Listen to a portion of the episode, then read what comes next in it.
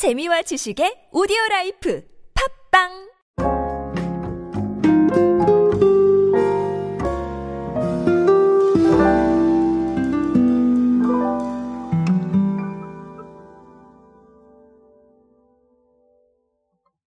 여러분은 대체육에 대해서 어떻게 생각하십니까? 호기심으로 접근하시는 분들도 계실 거고, 혹은 정말 네, 이쪽에 신념을 가지고 계셔서 접근하는 분들도 계실 거라고 생각을 합니다. 혹은 시장에 나가보시니 있어서 한번 구매를 해보신 그런 분들도 계실 거라고 생각을 해요. 이 접근이 어떻게 이루어지는지는 상관없습니다. 이 부분에 대한 게 계속해서 주목을 받고 있기 때문에 우리가 한 번쯤은 생각을 해볼 필요가 있는데 오늘 의미 있는 통계 하나가 있어서 이 대체육으로 우리가 알 수 있는 것들 어, 그리고 이 트렌드에 대한 이야기 한번 간략히 정리해 보도록 하겠습니다. 안녕하세요 여러분 노준영입니다. 인싸의 시대 그들은 무엇에 지갑을 여는가 그리고 디지털 마케팅 트렌드 인싸력을 높여라 이렇게 두 권의 책의 저자입니다. 여러분과 함께 소비 트렌드, 대중문화 트렌드, 미디어 트렌드, 디지털 마케팅에 도움되는 모든 이야기로 함께하고 있습니다. 및 마케팅 컨설팅 문의는 언제든 하단에 있는 이메일로 부탁드립니다. 노브랜드 버거가 대체육 노 치킨 너겟을 네, 출시를 했죠. 말 그대로 대체육입니다. 닭에게도 휴식을 이라는 네, 이 부분이 캐치프레이즈고 어, 이 부분을 출시를 했었는데 어쨌든 전국 90여 개의 매장에서 평균 3천여 개 정도가 판매가 됐다고 합니다. 한 달 만에 초기 물량 10만 개가 모두 완판이 됐다고 합니다. 이 판매량 같은 경우는 신세계 푸드가 초기에 예측했던 것보다 한 3배 정도 높다고 합니다. 당초 신세계 푸드가 이 노치킨 너겟을 출시를 하면서 3개월간 한 10만 개 정도 한번 팔아보자 이렇게 목표를 잡았다고 하는데 한 달 만에 끝났으니까 네, 3배 빠른 게 맞네요. 그렇죠? 어, 여러 가지 이야기를 사실 드릴 수 있을 것 같아요. 이 부분을 가지고 통계를 한번 봐봤으니까 어, 신세계 푸드는 20만 개를 추가로 출시를 한다고 하고요. 그만큼 또 찾는 사람들이 많아지면은 네, 더 많이 출시를 할 것이다. 저는 이렇게 생각을 하고 있습니다. 그렇다면 이 대체육으로 우리가 무엇을 알아야 되느냐라는 것인데 어, 첫 번째는 뭐 너무나 당연하지만 가치 소비입니다. 우리 가치 소비에 대한 이야기를 너무 많이 드렸었는데 이제는 제품을 단순히 구매하는 게 아니라 서비스를 단순히 받는 게 아니라 해당 제품과 서비스가 가진 가치를 함께 구매한다라는 거.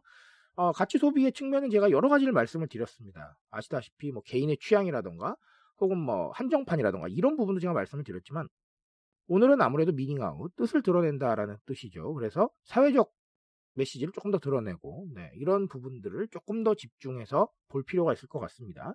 어쨌든 동물복지 이런 것과 연관이 되니까요. 이런 상황들이 벌어지고 있는 이유는 결국은 우리가 소비를 통해서 얻고 싶은 편익이라고 해야 되나요? 네, 이 효과를 조금 더 다양하게 보고 있다는 거예요. 과거 같으면 제가 누누이 말씀드리지만 이 치킨 너겟 상품을 오늘 말씀을 드렸으니까 어, 그 사례를 한번 보자면 치킨 너겟이 필요하면 치킨 너겟만 사면 됩니다. 그렇죠? 치킨 너겟을 먹었으면 그걸로 된 거였어요. 그런데 지금은 치킨 너겟을 사면서 내가 느낄 수 있는 정서적인 만족감, 감정적인 요인들을 조금 더 많이 찾고 있다는 것이죠. 그래서 제가 뭐 자주 말씀드렸습니다. 스타벅스를 왜 가느냐. 네, 이런 부분에 대한 생각을 해보시면 빠를 것이다. 라고 말씀을 드린 적도 있었고, 그리고 ESG 경영, 뭐 너무 많이 뉴스에서 접하시죠? 네. ESG 경영을 위해서 회사들이 정말 많이 친환경이라던가 아니면 사회적 가치를 드러내고 있고, 그리고 오너분들도 굉장히 많이 노력을 하고 계십니다. 그런 부분들 다 정서적인 만족감을 주기 위함이라고 저는 봅니다. 그런 것들이 중요해진 이유는 방금도 말씀드렸죠?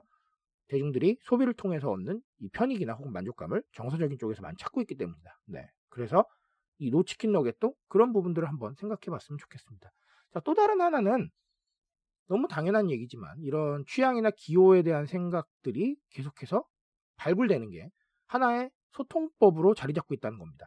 이런 취향이나 기호는 예전에는 조금 존중받기가 어려웠어요. 왜냐하면 지배적인 소비 패턴이 있고 지배적인 시장 구조가 있으니까 어, 일단 잘 팔리는 거 위주로 먼저 세팅을 하게 됐죠. 그러다 보니까 좀 밀리는 경향이 있었는데 지금은 이런 것들을 발견하는 게 기업의 소통 방식이죠.